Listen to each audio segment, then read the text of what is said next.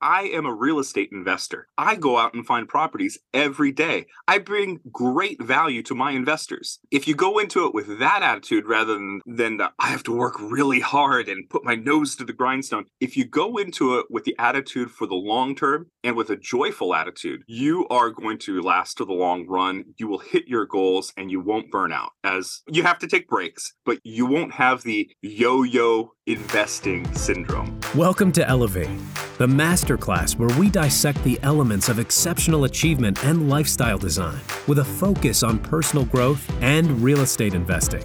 Now, here's your host, Tyler Chesser. Elevate Nation, welcome back. This is Tyler Chesser. I'm so thankful to have you here, and I'm blessed and grateful to be sitting with Daniel Holmlund today. Today, you are going to learn about the grit required to achieving massive consistent goals in real estate investing. You're also going to learn about the difference in flipping versus creating value.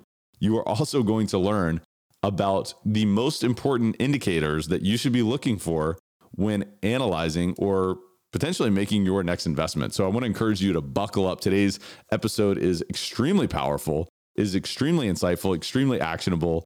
Elevate Podcast is all about mindset, mind expansion, and personal development for high performing real estate investors.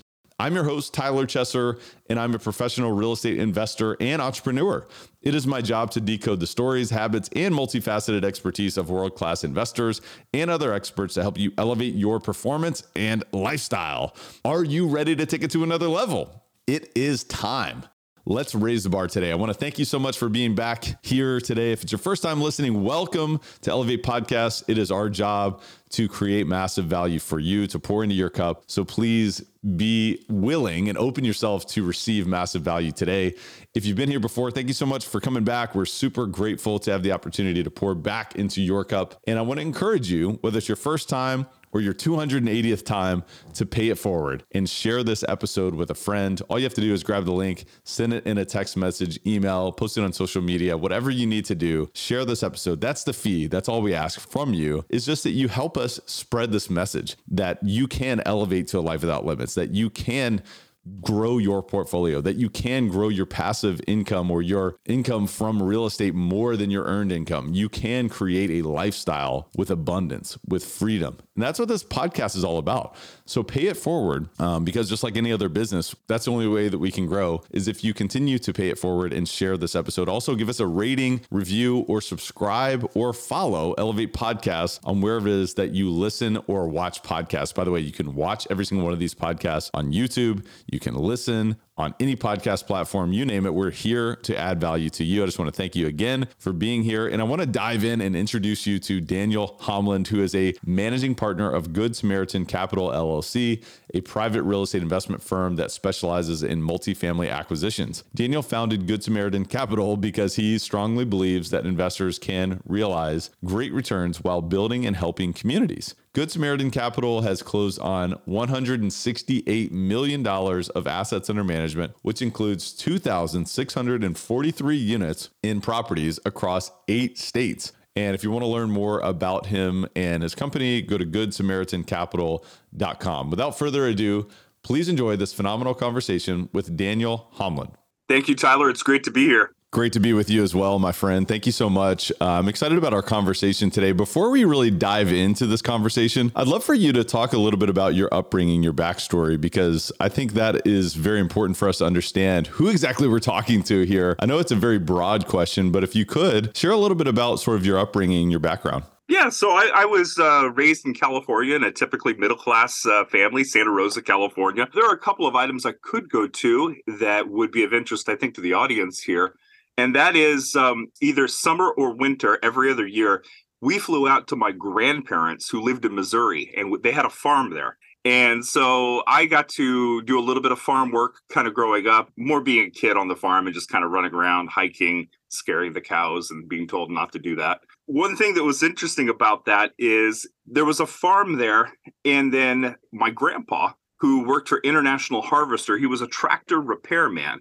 And when he finally retired, and my grandma, my grandma being the real financial wizard between the two of them, said, Hey, let's go buy an apartment complex and we'll fix it up and that'll be our retirement. They did actually. They they fixed it up and that was their retirement. And the one thing that really stuck with me is that they had the farm, but other than that, they didn't have anything they were going to hand down to their children until they bought that apartment complex. And they did it after he retired. And so it, it really struck me that this was a way to build wealth and to bring things to the next generation. I was actually 10 years old when he passed away. And I was listening to my my parents talking on the phone with lawyers and tax attorneys and things like that. They couldn't afford to pay the inheritance taxes, so we weren't able to to inherit the building. We had to sell it all that consternation, all that headache was only there because my grandparents had something that they could pass down. That left a really strong mark on me as a, as a kid. I, I started investing in real estate right out of college and haven't looked back. Man, that's really cool. I'm actually just curious. I mean, your grandpa, obviously, what a what an interesting and awesome story. When they retired, then they decided to buy an apartment complex. Where do you think he was exposed to that sort of type of investment? I mean, you know, it almost seems like a, a man who is a farmer. You know, it's like, well, where did that actually come from? This is a pure curiosity type of question, but where did, where do you think he found? Came from my from my grandma. That's where it came from. Okay. So my my grandma's side of the family had been very well known for actually buying coal mines out in Virginia. They had the investor mindset. My grandpa didn't really, but he had a a you know a wonderful partner who put the idea in his head. Wow, very cool. So the entrepreneurial bug, obviously from your grandma, then spilled over to your grandpa. Of course, they were entrepreneurs in their own sense and in, in, in, owning a farm. And so then he bought this apartment complex. So was that in town or was that out of state? It, it wasn't. It was uh, a little ways away. It was in Aurora, Illinois. It was 120 units.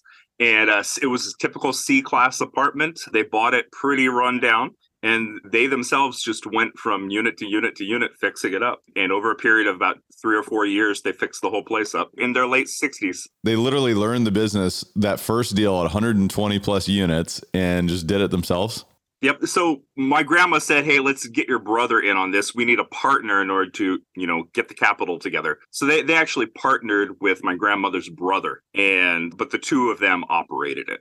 Very cool, man. That's that is awesome. And so then obviously that left a strong mark on you as you mentioned. And out of college, you said you started to invest in real estate. Is that correct? Right out of college?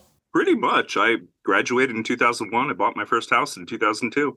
Nice. And so that was just a single family home? Ended up buying four single family homes uh, in the Chicago area.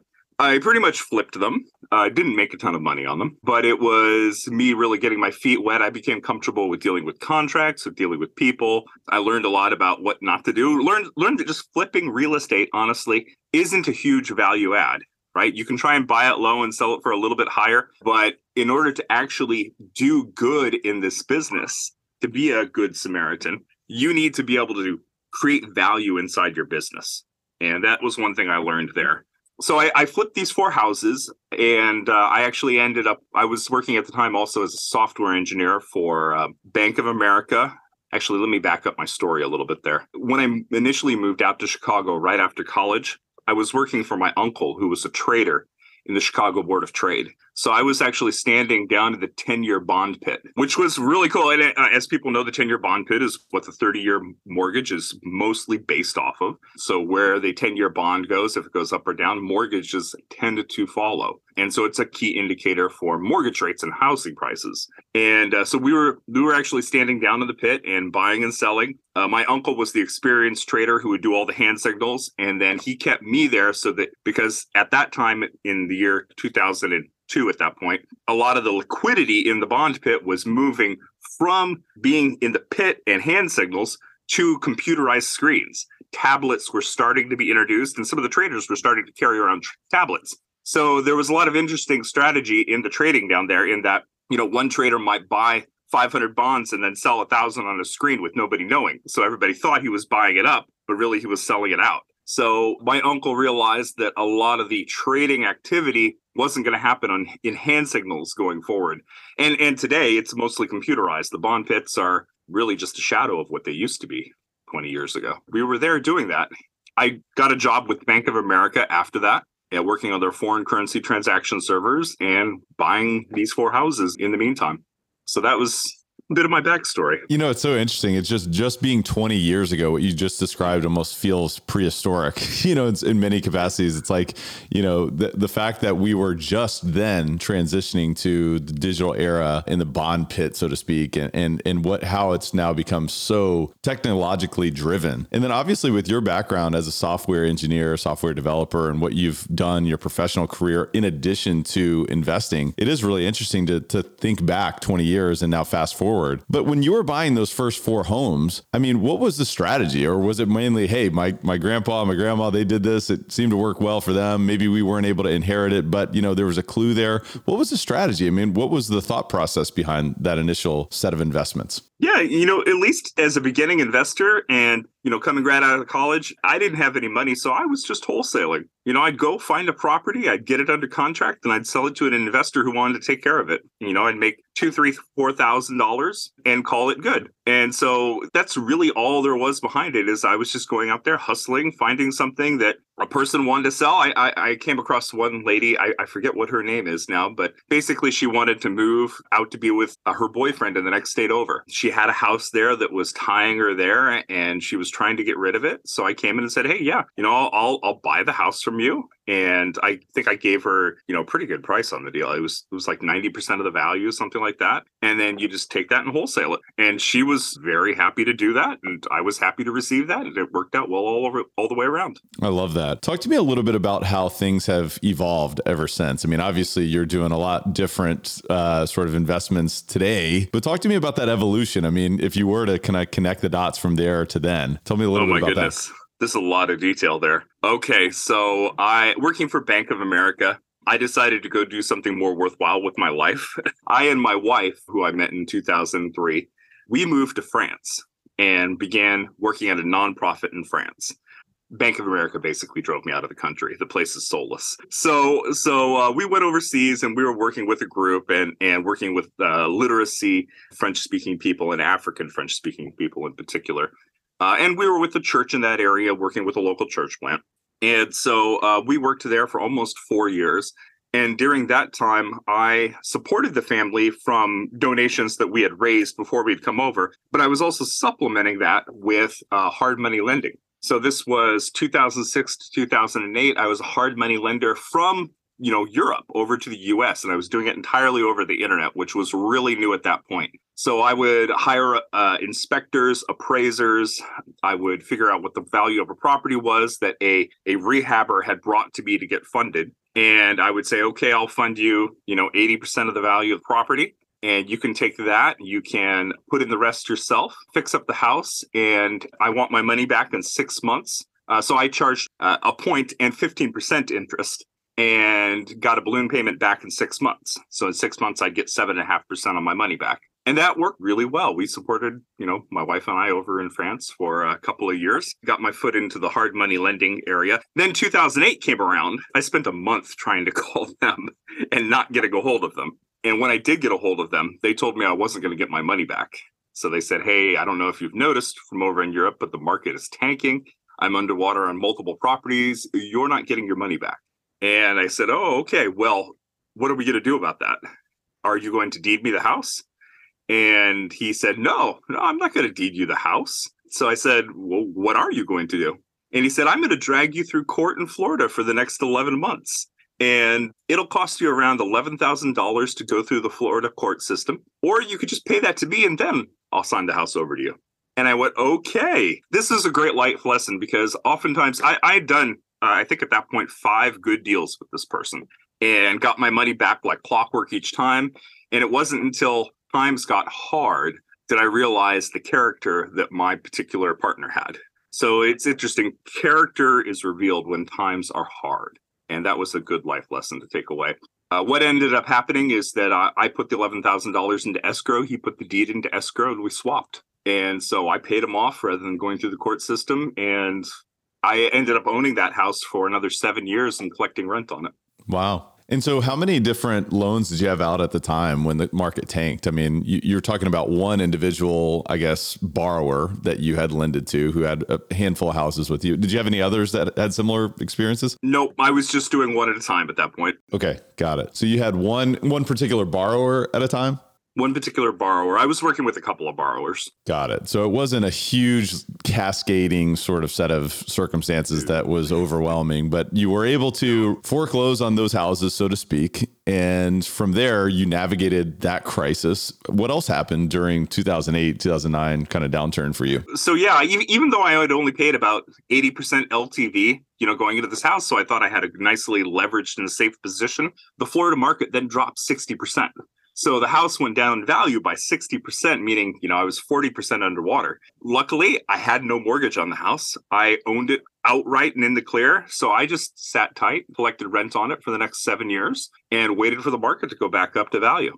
And at that point, I took a little bit of a break from real estate and said to myself, you know, I'm going to take a break for about a year. And after a bit of time, that real estate bug just kept coming back. I really enjoyed real estate. And so I started listening to podcasts, you know, like yours, like the best ever Joe Fairless podcast and started thinking about getting into apartments. And I founded my company, Good Samaritan Capital. Actually, before I get to that, I, I did several limited partner investments in 2017 and kind of got a hang of the business. One of my partners was out of Texas. I actually called them up and said, Hey, is there anything I could do for your deal to help me get more experience with what you're doing. First of all, send me all your legal documents. I actually read through all the PPMs, read through the operating agreements. It, it, takes a long time to do that, but it's incredibly instructive. If you actually sit down and take the time to read it, you'll learn everything about the business, basically. Maybe not the bolts hands on execution, but you'll learn about how all the legal structures are put together, which was incredibly educational.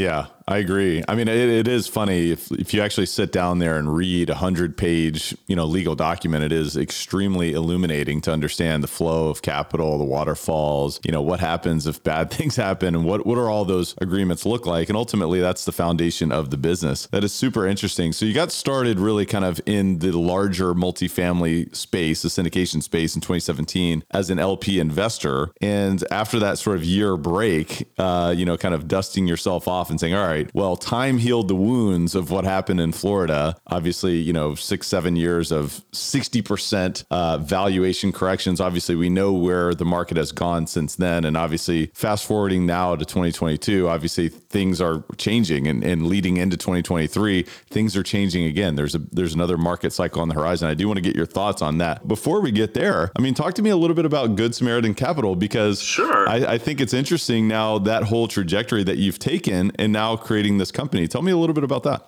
Well, so when I did my limited partner investments, let me start with that. What I did for that company down in Texas, they gave me odd jobs that they didn't want to do. So, for instance, they said to me, We're hiring property managers. Why don't you go research the top 10 property management firms in Houston? Give us a spreadsheet of the 15 people at each firm that you would want to hire and give us a one line reason why we should hire them and what strategy we should take to do it. So I, I, spent time researching Houston in incredible depth, came up with a spreadsheet of 150 people and sent it to them. I also helped them put in some zero landscape maintenance in one apartment down there and did a lot of calling around for appliances that had nicks on the back but maybe had a great front so that we could install in apartment complexes. So I started doing pro bono work for a syndicator. And that's how I got to know them really well. And that's how they invited me to be a co GP on my first deal. And so when I got my first deal, I decided, okay, I'm going to make this real. I'm going to incorporate. It's going to be called, at the time, I had a different name. Now it's called Good Samaritan Capital, but it's the same business. I just like this name better. It, it actually embodies the ethic that I have better. So since then, I founded at my day job, I now work at Intel Corporation. I founded the real estate club at Intel. And we've had a guest speaker come in every single Friday since uh, September of 2019. And we've grown that club to over a thousand Intel employees. And I have hit my quarterly goals of closing on one apartment complex every quarter for the past four years. So we now have under management, or we've acquired 2,643 units. We've actually had four of them go full cycle, so they're no longer under management. And we have properties in nine different states currently. So it's grown to great portfolio. It truly is remarkable to be able to hit that goal uh, every single quarter because that's not an easy thing to do, especially in a very competitive landscape, which has been extremely competitive over the past few years. And now, of course, we've got a different set of circumstances now that we're dealing with in a just rapidly changing capital market. Um, but talk to me a little bit about sort of if you were to look back and say, well, what what are the core reasons why you're able to hit those goals? I mean, what what was it that's really contributed towards that type of growth uh, consistently? Yeah, networking with other investors, number one, and that is both GP investors and LP investors, and giving value back to everyone. You are going to get back what you put out to the world. And so my strategy was to found instead of being active on social media, which I'm not really, uh, instead of you know writing constantly, you know blogs and newsletters, my strategy was to go in and form a real estate club and bring great education to a lot of people. And that's been extremely rewarding for me, both on a personal front. I get notes from people inside Intel all the time saying, "Hey Daniel, I bought my first rental house because of your club," or "I bought my first short-term rental." I participated in my first syndication I had one lady come up and say I bought my first seven rental houses. That was pretty cool. So anyway, I started something that's touching other people's lives and it's touching my life too because of it. And that's really the ethos of Good Samaritan Capital. You have to go out and be effective. You have to touch people's lives and you have to give your best, always give value and, you know, do right for your investors. And if you do that, then they'll stick with you. I totally agree. Uh, what you give, you also receive. And and I love the tagline of your company: invest well to live and give abundantly. And when you shared sort of that success story, the first thing you went to was networking and providing value to others, and you know establishing a system towards doing that. What else would you say has contributed to that consistent, substantial success in this business? Honestly, the um, being able to pick a goal and go after it no matter what. I would say that, you know, the, the ethos behind the 75 hard program, if you're familiar with that, except for I only made it to day 44. so I'm going to be trying it again in 2023. But that ethos of you get up and you perform, you work every single day towards your goal and you're single mindedly about it. You treat it like a checklist. And so um, I have yearly goals, I have monthly goals, and I have weekly goals that I take on and I try to hit them every single time. And not not only just hitting the goal, but having the attitude of you know when things go wrong, you don't let it get you down. You get back up and do it again. When the pandemic started, uh, March 2020, we were under contract for a um, apartment in Florida. I had put fifty thousand dollars of earnest money in. I think the team had put around three hundred thousand dollars total. It, it was um, how big was it? I, I think it was 160 units. I want to say. I don't remember offhand. But the deal ended up not going through because of the dynamics that you saw at the beginning of the pandemic. You know, fear came into the market. The buyers brought their prices down, saying, Hey, we can't offer you as much because we're uncertain about the future. The sellers said, You know what? I don't have to sell anything to you, you know, so I'm going to keep my prices high. And there started to be a rift in between the buyers and the sellers it's a lot of the same dynamic that you're seeing now within the market because anytime that there's fear within the market and uncertainty, you can't predict the future as easily. And the apartment business is all about creating predictable cash flow revenue. And so when that happens, the buyers say, okay, I need to increase my, you know, margin because I'm not going to be able to hit with a certain amount of certainty my investors' targets. And the sellers at either need to come down in price or or not sell. Uh, or find people that are bidding stupidly high. And so that's that's also what we're seeing right now. And in that particular case, we came down in price, we renegotiated, and then the seller finally ended up walking away. And that was unfortunate. We lost our earnest money in that deal. It was quite a blow. And we got up and did it again. We had our next property under contract by August. And that we actually just sold that one and gave a 22.6% IRR return to our investors over the three year time period. So it, it was a great deal. We got up and did it again. I just did a podcast on mental toughness, and I feel like that is so critical, especially in those type of moments when you just get absolutely gut punched. And it's like, man, you feel like, you know, there's this psychological thing that we all have as human beings. It's like we feel like, you know, the pain so much more of when we lose something than the joy of when we gain something. And I think that self awareness is is a critical factor. And when you feel that, it's almost it's very challenging to continue on. But going back to that mentality of just that go after it no matter what sort of thought process, that was the central theme. It almost feels like of saying, you know what? I'm, I'm still I'm still after it. This is still my goal. Is that fair to say, Daniel? Absolutely. You've got to keep your eye on the prize. And it has to be a decision, a mindset of no matter what happens, I'm going to hit my target. And mental toughness, go buy books on mental toughness. It is a great thing to learn to develop grit, to develop, you know, the positive attitude. One thing I noticed, I've been on various diets, I'm a little overweight. One thing I've noticed with dieting is that if I go into it with the attitude of, oh, I have to do this. I have to, you know, stop eating so much. I have to eat the right things. This is going to be terrible. I will always fail. If you go into it thinking, I'm going to put this effort into it and really make this moment count, you'll do that once or twice. But if you go into it with the mindset of, this is now my reality, you know, I eat this food every day and I enjoy doing it because it's good for my body if you go into it with that mindset, I am a real estate investor. I go out and find properties every day. I bring great value to my investors. If you go into it with that attitude rather than, than the, I have to work really hard and put my nose to the grindstone, if you go into it with the attitude for the long term and with a joyful attitude, you are going to last to the long run. You will hit your goals and you won't burn out as you have to take breaks, but you won't have the yo yo investing syndrome. Man, that is powerful advice. And thank you for that. I, I, actually go back to a book that I read a few years ago called The Big Leap by Gay Hendricks. And it, it comes down to your identity. And what he talks about in that book is really that, you know, if you're if you're not aware of this, some of us may have an upper limit problem. Once we reach an upper limit of what we believe ourselves to be, we then self-regulate and we self-sabotage back down. And once you have this awareness of these factors and perhaps maybe this feeling of, hey, I'm not worthy of further success, or, you know, because I had this story constructed when I was a child that I'm not loved, so I should not go further towards towards my dreams. It's really interesting to observe that own self saboteur type of behavior. And once you recognize it, you can break through it. And you can also, it's like everywhere you look, you see it. Um, you see it within other people. And so that is a very, very powerful circumstance. And when you talk about what you just described, it, it comes down to your identity and forging this identity forward, being conscious about who it is that you want to create. I, I think that that is a critical thing to do because we're surrounded with noise and information that says, hey, you can't or you should shouldn't, or you should just be a consumer. You should just relax. You should just chill.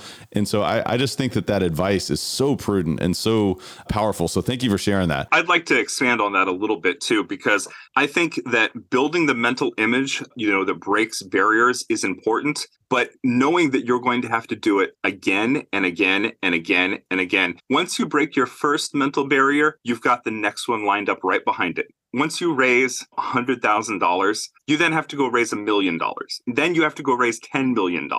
And once you have beat your first goal, the idea behind being an investor and being a good Samaritan investor is that you are improving yourself so that you can help others improve themselves. And that never ends. Once you break through your barrier, you've got to up level your game and break to the next. I like that. And it, it comes down to resiliency. Like my core belief is, hey, I'll figure it out. And no matter what, I'm committed. I'm committed to the outcome. I'm committed to continuing to overcome challenges. That was a big realization for me. It was like, you know, I feel like there were some early big challenges and hurdles that I was able to overcome. And it's like, oh, I did it. You know, I overcame them. So now I can just chill and relax. But then I get slapped in the face with the next challenge. And it's just, we're just constantly figuring out new challenges, new problems, overcoming those problems. And so I, I thank you for reminding us of that as well, is because look, if you, if you've already overcome a few things, just know that that has to be your core. It's like, how am I going to overcome this? And yes, I'm defiantly committed to doing whatever it takes, like you said in your words, no matter what. So, Daniel, tell me a little bit about obviously with that mentality in mind talk to me a little bit about strategy. As you continue to grow as you continue to navigate different market cycles how does this look moving forward? I mean w- what are you looking at today? What are you looking at in 2023 and beyond? I mean what is your company do you anticipate one acquisition every quarter still or what does that look like?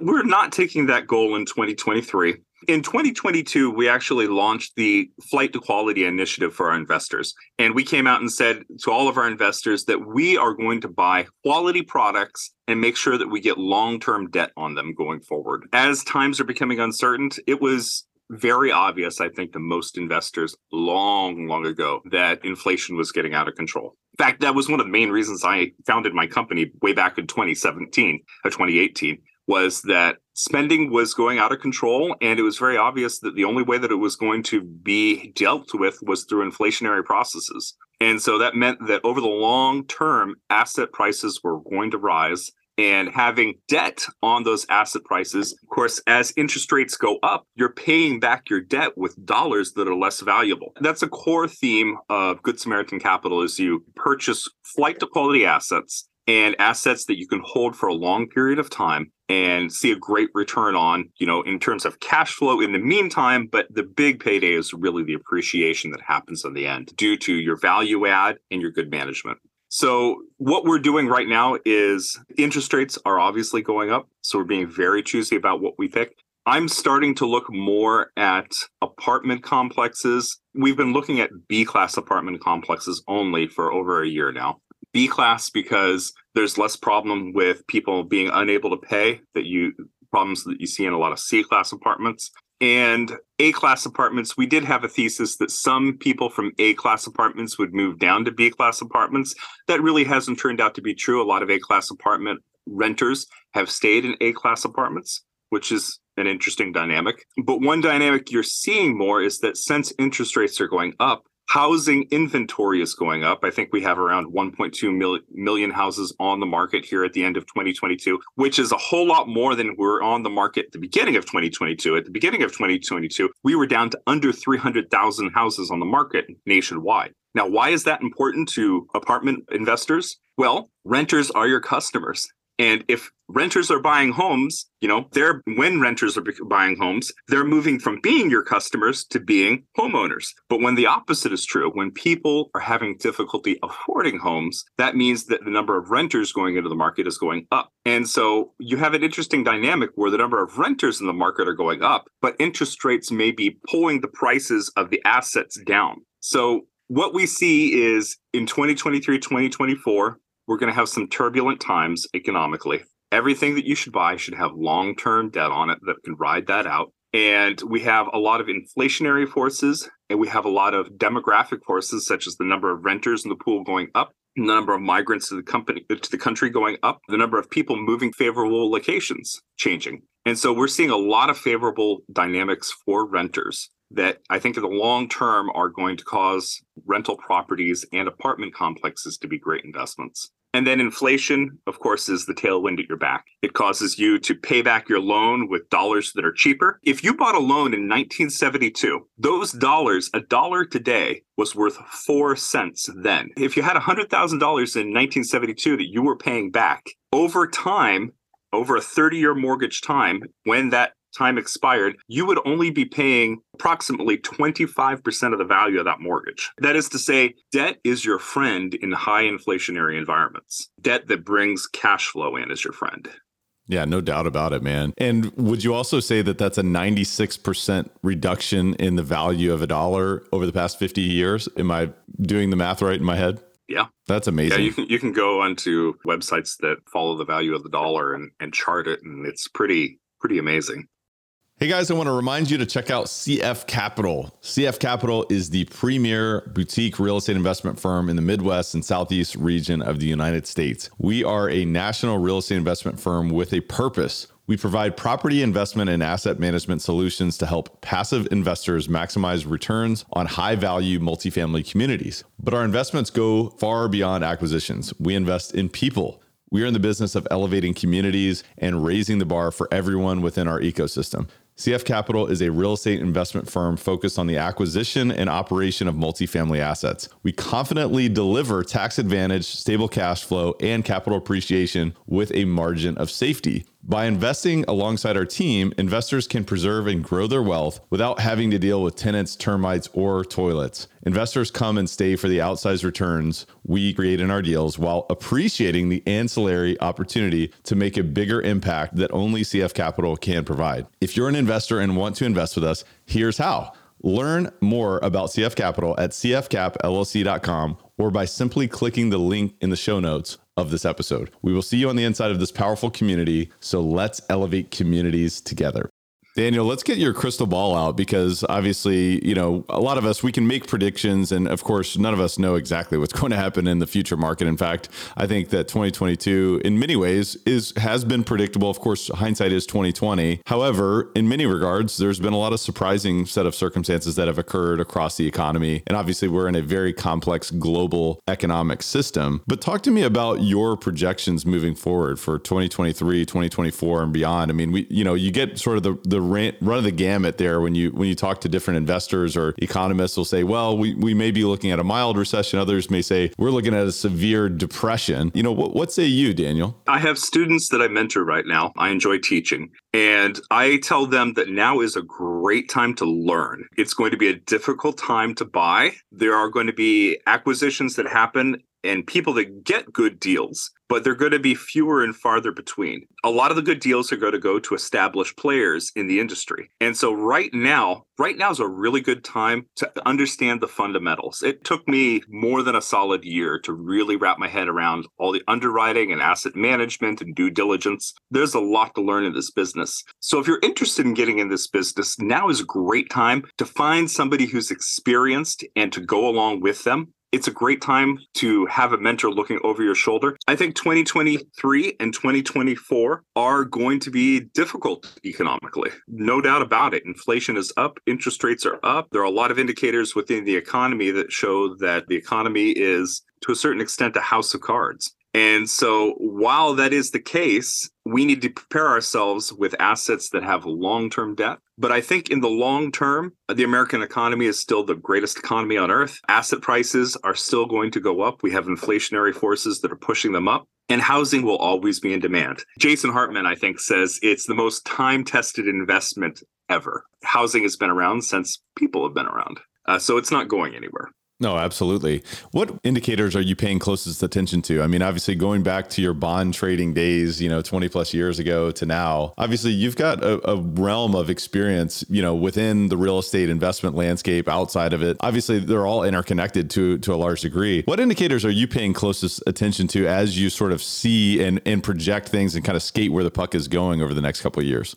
Sure. Actually, in the apartment business, the most important indicators are the average median income in the area. So make sure that you're buying in areas where people can actually afford the prices that you want to charge. That's number one. Really simple, right? Don't buy into an area that where median income is $30,000 and try to charge people $36,000 of rent a year. It's not going to happen. So you need to know your demographic market well. The other thing too is the job diversification in your location. We were looking at a place down in Tallahassee, 156 units. And the thing that I really liked about it is that of the top 10 employers in the area, nine of them were either government, healthcare, or education, which are all jobs that tend to do well in a recession. None of them get cut for the most part in a recession. So they're recession resistant jobs. So you really want to look at the job diversification. I was also looking at another property. This one was, where was this? One? It was in Memphis. It was in southwest Memphis. And I started looking at the, the numbers on this deal. It was a great deal, looked great on paper. And then I started doing a little more due diligence on it. And I found out that 99% of the people in this apartment complex were all employed at a casino down the street. So there was no job diversification whatsoever. Uh, and if the laws in Memphis change, which is something I can't predict, suddenly the investment goes up in smoke. So always look for predictability, diversification, and the ability for people to be able to afford the product that you are selling. Daniel, that's great stuff. Before we transition to the rapid fire section of the podcast, I wanted to ask you this because over the next couple years, as you mentioned, I think we're going to be going through some turbulent times. I would agree with you. Now, those can certainly create tremendous opportunities. If you can remain calm under pressure, you can think clearly, you can continue to go through your process. You, you just mentioned due diligence, obviously being a, a part of your process, which obviously any investor needs to incorporate within their decision making criteria. But talk to me about managing emotions during stress or turbulence, because I think that this is a superpower for investors. I mean, tell me a little bit about how do you do that yourself? You know, one thing that I notice is, at least for me, Uh, my stress levels correspond a lot to my eating habits. This is a bad habit in my my respect. When I get stressed, I eat worse, and I also notice that it's a self reinforcing cycle. If I eat worse, I feel worse and don't manage the stress as well. So, hey, number one, eat well. Whenever you eat well, you just feel better. It's easier to, to deal with emotions. Get the proper amount of sleep. This is not rocket science, but it really helps if you if you treat your body well, you're going to be able to deal with your emotions and and your health a whole lot better. Drink plenty of water, that's a big one, and cut down on the caffeine as I as I drink my morning coffee. Every Lent I give up caffeine for 40 days and I always feel better. Always always always. I'm more clear thinking. Emotions are easier to control. That's the advice that i would give. That's just one part of it. In addition you have to develop daily routines that will fortify you mentally whether that's going on a walk and thinking through your day, which is meditation, in my opinion, uh, whether it's prayer, whatever it is, if it's going through your checklist of your objectives and just thinking clearly through how you're going to meet them, you have to take time to make sure that your plan is sustainable. Man, great advice, Daniel. Thank you so much for that. And I loved just the simplicity of that, just to give us the ability to course correct, you know, because, you know, many of us know that, but it's like, oh, yeah, that's right. Thank you. Thank you, Daniel. It's like, let's, let's think about what we're eating. You know, how much sleep are we getting? Are we drinking water? What do our rituals look like? So let's check in with that. So thank you for that. That's a, that's a call out from myself and I'm sure many of the listeners. Uh, so just really, really appreciate that. Daniel, I want to transition to the rapid fire section of the podcast. It's called the Rare Air Questionnaire. It is all about being uncommon Instead of following the herd, we make decisions to be uncommon. And I think that's really been the theme of our conversation so far today. So, Daniel, I'd love to ask you a few questions, one of which is if you were to point to two or three of the most impactful books that you've read over the past few years, what would those be and why? Conscious Capitalism. This is by John Mackey. He is the CEO of Whole Foods. This is a great book on how you create win win situations for people in your business and how you have an attitude that your business is not just about business, but it's about changing people. The more you can change people and create winning situations for your employees, for your investors, for your suppliers, for your contractors, whoever it happens to be. And the more you have an ethos of doing it with uplifting people, the better your business is going to be. Conscious Capitalism by John Mackey. That's a great book. Grit, right here. Grit by Angela Duckworth. This is a great book. I highly recommend it to everybody. But you want to sit down and just think through how you're going to build your systems and how you're going to get to that point where you can keep doing it every single day. That's a great book. And then actually, I love Ray Dalio's books for the macroeconomics, to be honest. But I've got The Changing World Order and Ray Dalio's Principles up on my shelf up here. These are great books and really worth the read. I totally agree. I, I read The Changing World Order uh, this past, you know, about six months ago or so, and I, I thought it was extremely insightful and illuminating. It gave, you know, gives a lot more context on the global economy and where we are sort of in the big grand scheme of things, like the the cycle of cycles, so to speak. Um, so a lot of good stuff there. But we'll put links in the show notes as where the listeners can find those books. All right, sounds great. And otherwise, Daniel, I'd love to know if you were to point to the biggest way that you elevate your life on a daily basis, what would that be? Being with my family. Yeah. Yeah. Just taking time in a busy schedule to always make sure you're with your family. And honestly, I've told my boss in the past that when I go home and I'm with my family, that's when my real work begins because being with your family's fun, but it could also be extremely frustrating. Kids are more work than you can believe and they're more reward than you can imagine but it's great to be there for them. I learned that in a big way this year. We had twins last January, so they are. Oh, congratulations! Are, oh, thank you very much. It's it has been an absolute whirlwind of a year. But to your point, man, it is endlessly rewarding, but it's also endlessly challenging. And you know, it's you don't you can't get one without the other. It's almost uh, maybe a bit of a clue that if you want to go where we want to go, if we want to have that type of fulfillment, we've got to continue to go through challenge. Maybe I'm just making that up on the spot, but what do you think, Daniel? It's completely true. The more that that you are challenged, the more you'll have highs and lows. And you need to build grit to get through it all. But being there for your family, being there for your kids, being there for your, your significant other, your spouse, absolutely. So, the Good Samaritan himself, what's the biggest way that you elevate others around you, Daniel?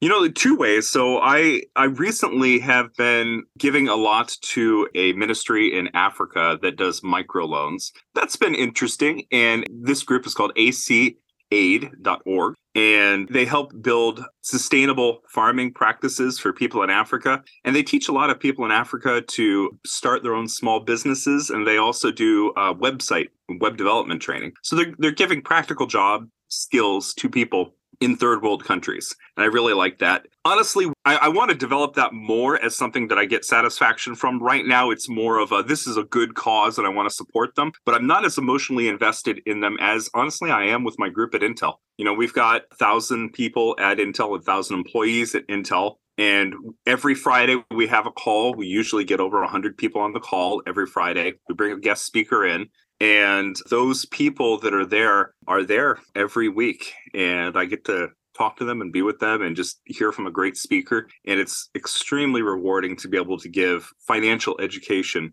back to a lot of people. So I really enjoy being a teacher. That is amazing. And I know how much goes into that, especially every single week. So I, I, truly want to acknowledge you for that. I think financial education is so imperative in today's world and, and not enough people have it. So I definitely want to acknowledge you for that. I want to acknowledge you for continuing to do good uh, through this business and obviously continue to challenge yourself and, and share those clues with so many others. Daniel, this has been a phenomenal uh, podcast, phenomenal conversation. I've really appreciated it. Is there any any parting thoughts of words of wisdom that you'd like to share with Elevate Nation today?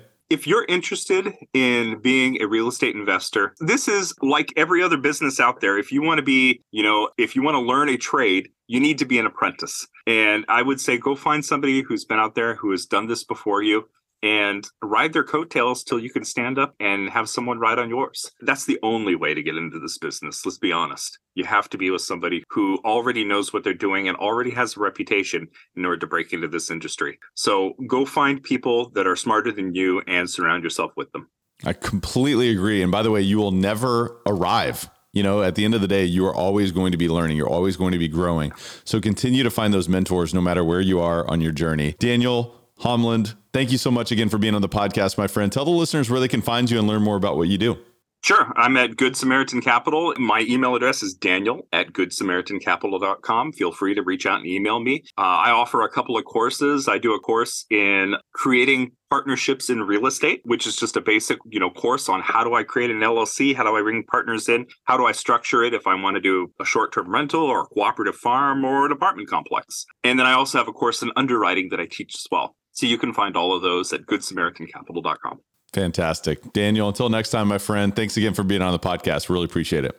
Thank you, Tyler. Elevate Nation, Daniel Holmlund bring in massive value today. Of course, he is living his ethos, and I really enjoyed this episode. I hope you did as well. I hope you found as much value as I did. I want to encourage you to re-listen to this episode because there's really a lot of good stuff here. I thought his not only his story was super interesting, you know, starting from the experience of his grandparents buying an apartment complex to retire and and sort of learning through that experience that was not able to be truly passed down, but in sort of thought process was passed down which is now sprouting into so many different opportunities for other investors through his own experience. But man, there's just so much to learn from what Daniel shared with us, not only from a mindset perspective, but from a strategy perspective and an analysis of investment perspective. I just really, really enjoyed that. And I hope that you did as well. Obviously, if we're going to be entering turbulent times uh, in the economy, which perhaps we already are, um, I think that today's episode is one of those that can be very, very helpful for you. So I want to encourage you to have a discussion with a friend. Discuss what was it that you took away? What were your biggest distinctions? What were the takeaways that you had that were the ahas or even maybe the just reminders of like, oh, yeah, okay, I can manage my emotions better if I eat better, if I drink more water, if I get sleep, if I engage in healthy rituals, you know, those kind of things. Or maybe it was like, you know what, my grit needs to be up leveled. So let me go read that book. Let me engage in things like 75 hard. Let me engage in this thought process of no matter what, I'm going to go after and achieve my goal. I'm going to pick my goal and I'm going to go after it no matter what. There's so many different examples of takeaways that you may have had from today's episode, but what were yours? Have a discussion with someone else. And really, at the end of the day, of course, share this discussion with someone else. And at the end of the day, the most important piece is to take massive action. I want to encourage you to choose one thing to take massive action on, whether it's right now, do it now. There's a huge power in doing something now, or you may not have time to do that. Maybe you're on the way to work. Maybe you're walking the dog. Perhaps you can put that on the calendar. You know, that is an action step in itself. So, you know, just a gentle reminder that taking massive action doesn't mean that you have to drop your responsibilities in the current moment, but there is this law of diminishing intent. So you want to take action immediately. Until next time, Elevate Nation, I just want to thank you so much for listening, and we will see you next time. Thank you for listening to Elevate. If you enjoy this episode, be sure to rate, review, subscribe, and pay it forward by sharing with a friend. Most importantly, take this opportunity to elevate your results by taking immediate action on what you learned. For more, visit elevatepod.com.